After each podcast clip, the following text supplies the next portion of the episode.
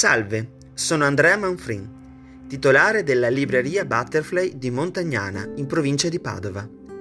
E queste che stai ascoltando sono le recensioni di Butterfly, uno strumento utile per chi, come me, adora i libri ed è la continua ricerca di emozioni e conoscenze che si possono trovare soltanto tra le pagine stampate. Qui troverete recensioni curate da me e dai miei affezionati lettori. Recensione numero 3. Lettore vieni a casa. Il cervello che legge in un mondo digitale. Autrice Marianne Wolf. Edizioni Vita e Pensiero 2018. L'autrice di questo libro è una delle più note neuroscienziate cognitiviste una studiosa della lettura ed in particolare della dislessia e insegna alla University of California di Los Angeles. La sua competenza, il suo amore per il proprio lavoro, per i bambini, ma soprattutto per la lettura intesa come veicolo di costruzione del pensiero profondo, sono gli elementi alla base di questo saggio, che è godibile ma anche affascinante come un romanzo ed è scritto in modo tale da rendere comprensibili a chiunque quelli che sono i temi affrontati che in apparenza potrebbero sembrare un po' ostici. Sotto forma di una serie di lettere, la Wolf si rivolge al lettore come ad un amico. Gli manifesta la vicinanza del racconto personale, il calore dell'invito a riprendere il proprio posto nella casa confortevole ma anche avventurosa che è la lettura.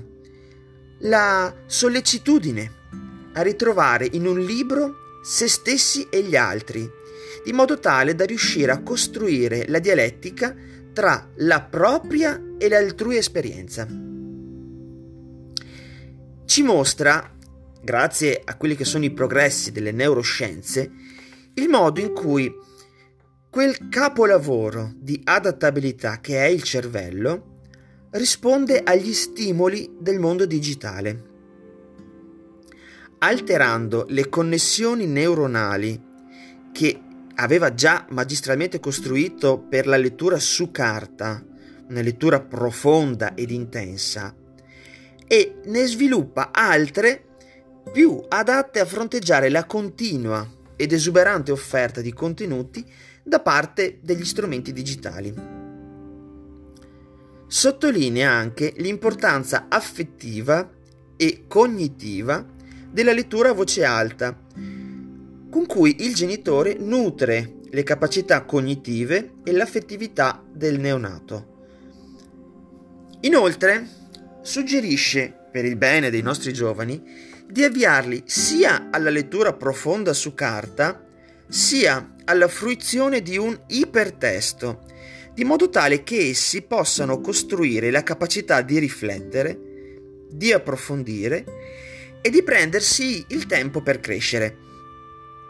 Inoltre, nel saggio, è costante anche il dialogo con i vecchi amici della letteratura, da Proust a Hemingway a Calvino, nei cui scritti il lettore riesce a ritrovare se stesso, la propria storia, le proprie emozioni e comprende quanto essi lo abbiano preso per mano e, e aiutato a crescere. Indimenticabile poi nel libro è il riferimento all'incontro tra Obama e la scrittrice Marilyn Robinson. Obama le disse, ho imparato le emozioni e l'empatia dai romanzi mi hanno insegnato chi sono gli altri. L'empatia e le emozioni connesse al circuito della lettura ci permettono allora non solo di capire gli altri personaggi, ma anche chi sono le persone che forse pensavamo esserci nemiche, o persone che reputavamo così diverse da non riuscire a provare empatia per loro. L'apprendimento dell'amore quindi passa anche attraverso l'apprendimento della lettura e dell'amore per i libri. Ed è questa la riflessione più importante con la quale si esce arricchiti dalla lettura del saggio della Wolf.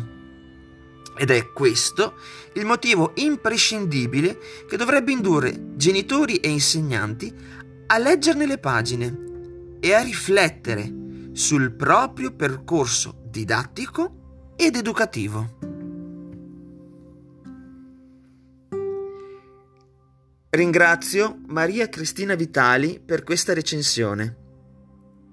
Se vi è piaciuta e volete leggere il libro ma non riuscite a trovarlo, scrivetemi pure un'email all'indirizzo cartolibreria butterfly sas, tutto attaccato, chiocciola virgilio.it e noi provvederemo alla spedizione in tutta Italia.